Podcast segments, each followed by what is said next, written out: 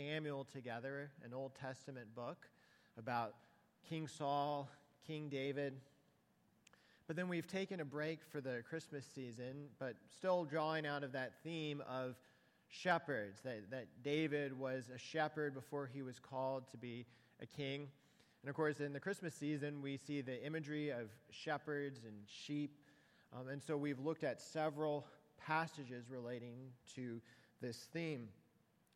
And today we come to probably one of the most famous shepherding passages outside of Psalm 23 that we use to launch this series.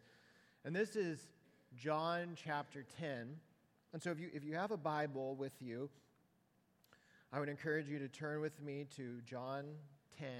There are Bibles in front of you as well in the seat that you can turn there as well. This is New Testament, Matthew, Mark, Luke, and John. It's the, the fourth biography of Jesus in the New Testament. And today we're going to be looking at verse 7 through verse 15. You may notice in your bulletin it says verse 1 to 18, but I'm actually going to narrow the focus slightly from what's printed there and focus on verse 7 through verse 15. Again, this is John chapter 10. And remember that John was one of the, the disciples of Jesus, one of the, the beloved disciples, and that he is relating this eyewitness account of what he saw and what he heard from Jesus within his ministry. So, again, John chapter 10, and I'll begin reading in verse 7. So Jesus again said to them, Truly, truly, I say to you, I am the door of the sheep. All who came before me are thieves and robbers, but the sheep did not listen to them. I am the door. If anyone enters by me, he will be saved, and will go in and out and find pasture. The thief comes only to steal and kill and destroy. I came that you may have life and have it abundantly. I am the good shepherd. The good shepherd lays down his life for the sheep. He who is a hired hand and not a shepherd, who does not, does, who does not own the sheep, sees the wolf coming and leaves the sheep and flees, and the wolf snatches them and scatters them.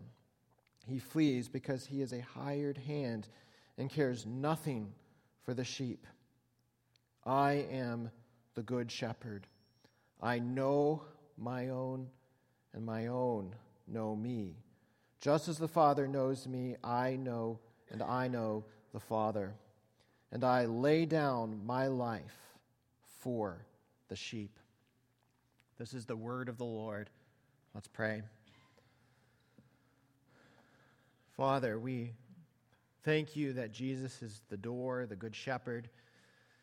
And Lord, as he guides us in his shepherding ministry, we need to be guided to even understand what is written here that, that this is the living, active Word of God that is read and proclaimed, but because of our narrow spiritual vision, because of the hardness of our hearts, often we want to make your word say what we want it to say instead of really hearing what you have said through the ministry of the Holy Spirit.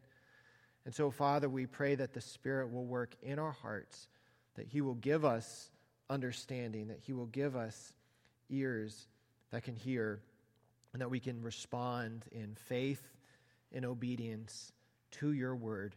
And so we pray in Jesus' name. Amen. The most important question that we can ask this Christmas Eve and tomorrow on Christmas, and really the most important question that we can ask at any point within the year is this Who is Jesus? Who is Jesus of Nazareth? That at this time of year, when you're in the grocery store, you may hear a song talking about Jesus. You may have a nativity set on your table or by your Christmas tree that we see this imagery of Jesus around us. We talk about Christ, Mass, Christmas, but who is Jesus? It's the most important question that we can ask. And as we look at this passage today, we see Jesus giving this window into his true identity. And we see these two I am statements I am the door, I am the good shepherd. Now, if you were to read the book of John from beginning to end, you would discover that there are seven I am statements within this book. And they're very significant, both in the, the insight they give into who is Jesus, um, but then also just theologically because of that phrase, I am. If you remember at the beginning of this short mini series, we looked at the 23rd Psalm where it says, The Lord is my shepherd. And we said that the Lord, that capital L O R D in the Old Testament, is how we see the, the Hebrew word Yahweh represented. That it's the, the special covenant name of God. And that the word Yahweh means I am. I am who I am. It's how God revealed himself at the burning bush. And so when Jesus reveals himself as the I am, it's proclaiming his d- divine identity, his, his identity as Yahweh of the Old Testament. But then we see more from that. And so today we're going to look at that who is Jesus question, and we'll see first that Jesus is the door of the sheep. So look again in your Bible at verse 7. Jesus again said to them, Truly, truly, I say to you, I am the door of the sheep. All who came before me are thieves and robbers, but the sheep did not listen to them. I am the door. If anyone enters by me, he will be saved and will go in and out and find pasture. So you see this image that Jesus is using of the, the sheep fold. That there's the, the sheep, the flock, and that flock represents the true people of God. There's the, the fence that shows being brought into relationship with God, those who are in relationship with God, those who are out of relationship with God. You see the, the image of the door, this way into true relationship with God, into the true flock of God, the people of God. And Jesus says, I am the door. I am the way into the people of God. I am the way into true relationship with God. And he says that those who try to come in a different way are thieves and robbers. That they, they jump over the fence, but because they jump over the fence, they're not part of the, the true flock. And that's speaking to those who try to, to come into relationship with God in any other way than through Jesus. And so, if you were to boil the, the image down, it's saying that Jesus is the only way to God, into relationship with God. And Jesus says the exact same thing in another I am statement later in the book of John. In John 14, 6, he says, I am the way and the truth and the life. No one comes to the Father except through me, that I am the door of the sheep. But this can be an unpopular idea, especially in modern culture. And maybe some of you feel that this morning. You say, well, wait a second, how could Jesus be the only way into relationship with God? That that seems narrow minded. And maybe some of you would even say that you would never want to, to believe in a religion or in a Savior that, that claimed to be the only way, to be the door into relationship with God. And maybe you're familiar with some of the, the illustrations that people use for this. That, that there are many teachers, even in seminaries, that will say that God is like a, a mountain, that there are many paths to the top, and it doesn't matter which path as long as you get there. Or people might say that God is like an elephant and that each religion is like a blind man touching the elephant. And one says, well, it's a snake, but it's really the trunk. Another touches the, the leg of the elephant and says it's a tree. Um, but they're all getting at an element of God that, that perhaps you've come across that idea either in, in books or in conversations with, with friends and with family. And so, how do we think about that teaching in light of what Jesus says here that I am the door, I am the way, the truth, and the life? Well, in, in part, I was helped by a great book by a pastor named Tim Keller. Uh, it's called The Reason for God, where he addresses objections to Christianity that he faced as a pastor in New York City. And this is the first one that he addresses. How could there only be one way to God? And he talks about that elephant image. And he says that, that the problem with that image is that the person who's describing it is standing on the outside, that they have this absolute position to be able to, to judge the whole thing and to see, oh, well, it's an elephant, as opposed to being one of the blind people themselves touching the elephant. But then also, you have to consider the, the premise of, of it to begin with that, that when it comes to religion, we have a hard time wrapping our minds around one way. But that's not true for other areas of life. And I've used this illustration before, some of you may have heard it, but it's so helpful that uh, imagine if there was a raging fire out in the lobby and the way out is blocked in that direction. And I said, Hey guys, there's a, a staircase down the back here. Let's escape out. There is a way of escape from the fire. Then in that moment, you wouldn't say, Well, I never listened to somebody who says that there was only one way. Uh, that that is very narrow minded. There always must be more than one way. I reject what you're saying out of hand. That no, there's, there is a way of escape. That's the good news. Or if you had a terrible disease, a, a terminal illness, and you didn't think that there was a cure, and then you went to your doctor and they said that thankfully researchers have been doing work, and finally there is a medicine that you can take that will make you better. That you wouldn't say, well, I will never listen to a doctor who tells me that there is only one medicine to make me better. There must be many medicines, and so I'm going to refuse to take the medicine because there are many ways to get better. And so you see that, that often when it comes to spiritual matters, we assume that there, may, there has to be many, many ways. But when it comes to other areas, we are more comfortable with there being just one way.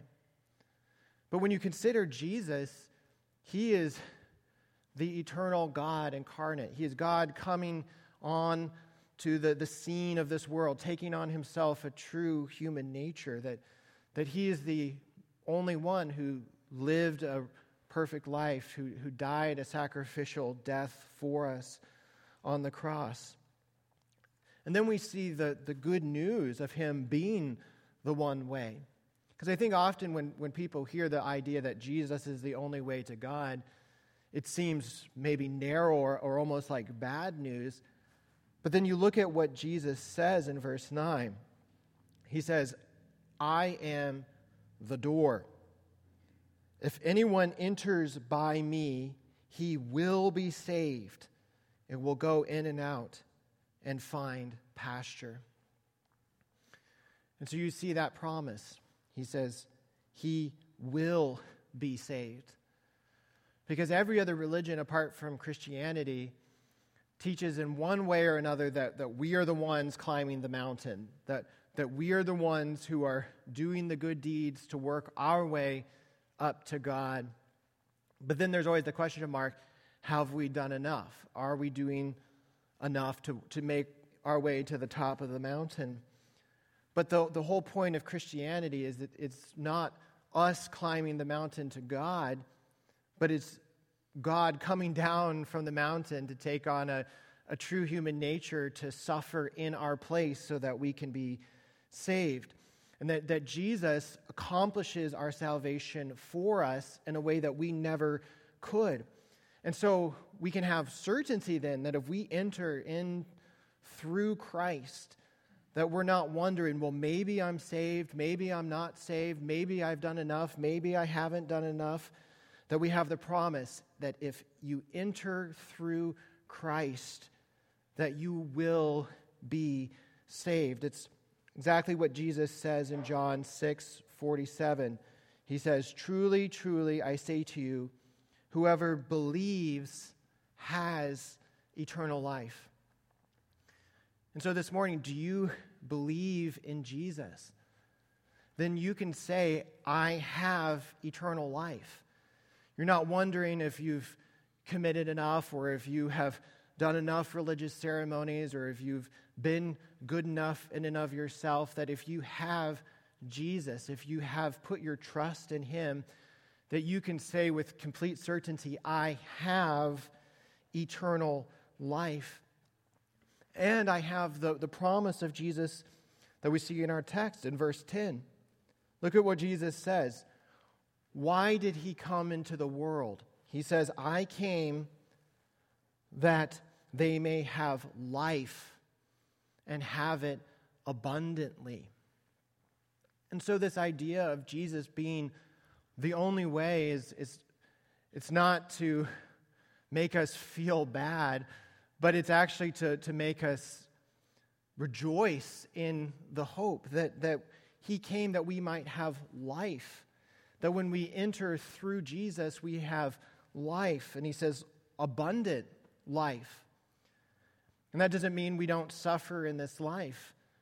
But even in the midst of our suffering, we have this abundant hope of eternal life. Then we have the ultimate promise that, that Jesus, the door, will bring us to the Father ultimately, the, to the new heavens and the new earth, to the, the hope and joy that we have in Him. So, again, who is Jesus? that Jesus is the door. But then we see another window into the identity of Jesus here. Because, in a sense, this, this image of the door of the sheep is a more impersonal image. That, yes, it, it shows what it is to enter into relationship with God, but a door doesn't love, a door doesn't serve, a door doesn't sacrifice. Maybe a door protects in one sense, but that's only passively once it's shut. And so Jesus then, he, he still is in the, the imagery of sheep and shepherds, but then he, he switches the image. Look in your Bible at verse 11. After being the, the door, he says, I am the good shepherd. The good shepherd lays down his life for the sheep. He who is a hired hand and not a shepherd, who does not own the sheep, sees the wolf coming and leaves the sheep and flees, and the wolf snatches them and scatters them. He flees because he is a hired hand and cares nothing for the sheep. I am the good shepherd. I know my own, and my own know me. And so here we see Jesus not only as a shepherd, but the shepherd. Not only as the shepherd, but the good shepherd, the ultimate shepherd of God's people. And you see what, what he does for his people in verse 14. Look there again in your Bible. He says, I am the good shepherd. I know my own. I know my own. That Jesus knows the sheep. That this morning he knows your joys, he knows your sorrows, he knows your fears, he knows your pain, he knows what keeps you awake at night. He knows your feeling of shame. He knows your feeling of pride. He knows everything about you. And yet He loves, He serves, He lays Himself down. But then look at verse 14 again. He says, I am the good shepherd. I know my own, and my own know me. So the shepherd knows you, but do you know the shepherd? Have you repented and trusted in him, been brought into relationship with this good shepherd who cares for you and loves you and knows you? So he knows us, but then also look at what it says in verse 11. He says, I am the good shepherd. The good shepherd lays down his life for the sheep. So Jesus is taking this imagery of, of sheep and shepherds and he's pushing it to its limit of believability. Because you can think in the Old Testament of somebody like David who was a shepherd, and it talks about how when, when the bears came or the lions came, he would fight off the wild animals to protect the sheep. That a good shepherd like David was willing to risk his life for the sheep. And that's especially remarkable when you think about the, the distance between sheep and people. That, that people, David was far smarter than the sheep. He was more independent than the sheep. He was stronger than the sheep. He had more inherent dignity than the sheep as someone who is created in the image of God, as opposed to these animals that he was caring for, but yet he w- was willing to risk his life for his sheep. But David, the good shepherd in the Old Testament, didn't set out to lay his life down for his sheep. That wasn't his goal. That he was, I'm sure, was trying to preserve his own life in defense of the sheep. But then look at what it says here about Jesus that Jesus is the good shepherd, that he comes into the world to lay down his life for the sheep. And if there's a distance between a sheep and a person, think of the distance between us and the eternal God, that He is infinitely smarter than us, infinitely stronger than us, infinite more dignity and glory as the Creator. And then when you consider the moral distance that you and I are sinners, that we fall short of the glory of God, He is holy, He is morally perfect. But yet, this God comes down to take on a true human nature, to go to death for people like you and me who so often wander away and who rebel against him. You can see the, the love, the, the sacrifice. And that's what we're celebrating today. That's what we're celebrating tomorrow. That we're celebrating the, the good shepherd who lays down his life for his people in suffering and sacrifice. And that's what we see here symbolized and sealed in this meal. That the Good Shepherd sat down with his disciples for a meal, what we call the, the Last Supper. It was the, the celebration of the, the Passover meal with his people. And Jesus gave the, the bread and the wine as a symbol of his suffering and death, of him laying down his life in love and sacrifice for the sheep. And if you're here and, and if you've never repented and trusted in Jesus, we are very glad that you're here. But We've been saying that Jesus is the door. Jesus is the, the way to life. And so if you've never trusted in him to then take this symbol of his work for us would be hypocrisy, it would do no spiritual good, it would be empty religion, which would not profit in any way. And so again, if you if you haven't trusted in Jesus, we encourage you to stay seated as people come forward, watch this unfold, and we'd love to, to talk to you about Jesus and who he is, and, and to even discuss your, your doubts about Jesus, to, to, to walk through the objections that you may have to the, to the person and work of, of Jesus. But for the rest, you don't have to be a, a member of Hope Church, you don't have to be a member of a Presbyterian church, but to be one that is in the, the fold of Jesus, who is entered in through Christ, putting, repenting of your sins, acknowledging that you can't save yourselves, trusting in Jesus alone for salvation, one who's made that public by being part of a church that proclaims the gospel, not bound by the action of another church from taking this, but ultimately one that can profess the faith that we hold together. And you'll see that printed in your, your bulletin on, on page 9 we have the Apostles' Creed. So let's profess this faith together as we come to this meal. Church, what do you believe?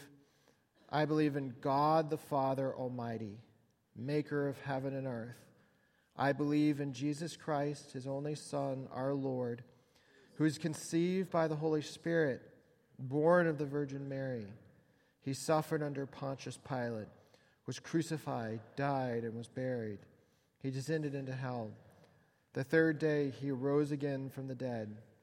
He ascended into heaven and is seated at the right hand of God the Father Almighty.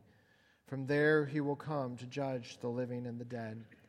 I believe in the Holy Spirit, the holy Catholic Church, the communion of saints, the forgiveness of sins, the resurrection of the body, and the life everlasting.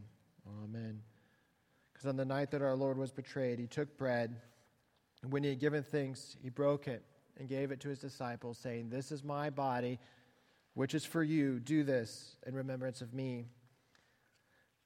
The same way after supper, he took the cup, saying, This cup is the new covenant in my blood, poured out for the forgiveness of sins. Do this as often as you drink it in remembrance of me. For as often as you eat this bread and drink this cup, you proclaim the Lord's death until he comes. So we encourage you to, to come up. You can come down the center aisle here. Come whenever you're ready. Uh, we have gluten free here if you need it. Um, if mobility is an issue, you can raise your hand, and Ernie will be happy to, to bring this to you. But otherwise, come, come through here. I'll break off a piece of bread and give it to you. You can take a cup with the juice, uh, return to your chair, and then we'll take it together at the end. Let's pray. Father, we thank you for sending Jesus, that, that He is the door. He is the way into true relationship with you into being counted among the, the p- true people of God. We know that it's not through how good we are, it's not through the ceremonies that we've done, um, it's not through our own effort, but it's, it's only through Jesus and his perfect life and his sacrificial death in our place. Father, we, we pray that you would help us not to want to slip over the wall, to go a different way, to, to look towards empty religious ceremonies or to our own performance, that, that we know that that would make us a, a thief and a robber. But, but Lord, let us keep our eyes and hearts fully on Jesus as the only hope, the only comfort in life and in death. And Father, we thank you that He is the shepherd, that, that He perfectly knows us. And Father, we thank you for your love that is displayed through Jesus and His sacrifice. And we thank you that He laid His life down for us, that we can have life, that we can have it abundantly. And so, Lord, as we, as we take this meal, that we could be reminded of Jesus laying down his life, but then also be pointed forward to the future celebration and feast that we will enjoy with you in the new heavens and, the, and in the new earth because of Jesus and what he has done. And we pray in Jesus' name. Amen.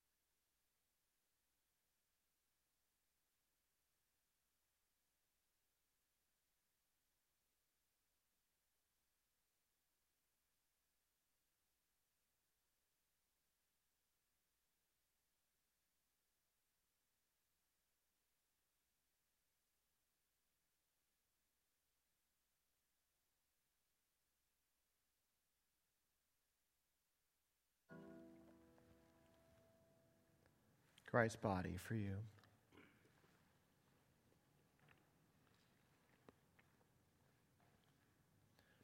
The blood of Christ.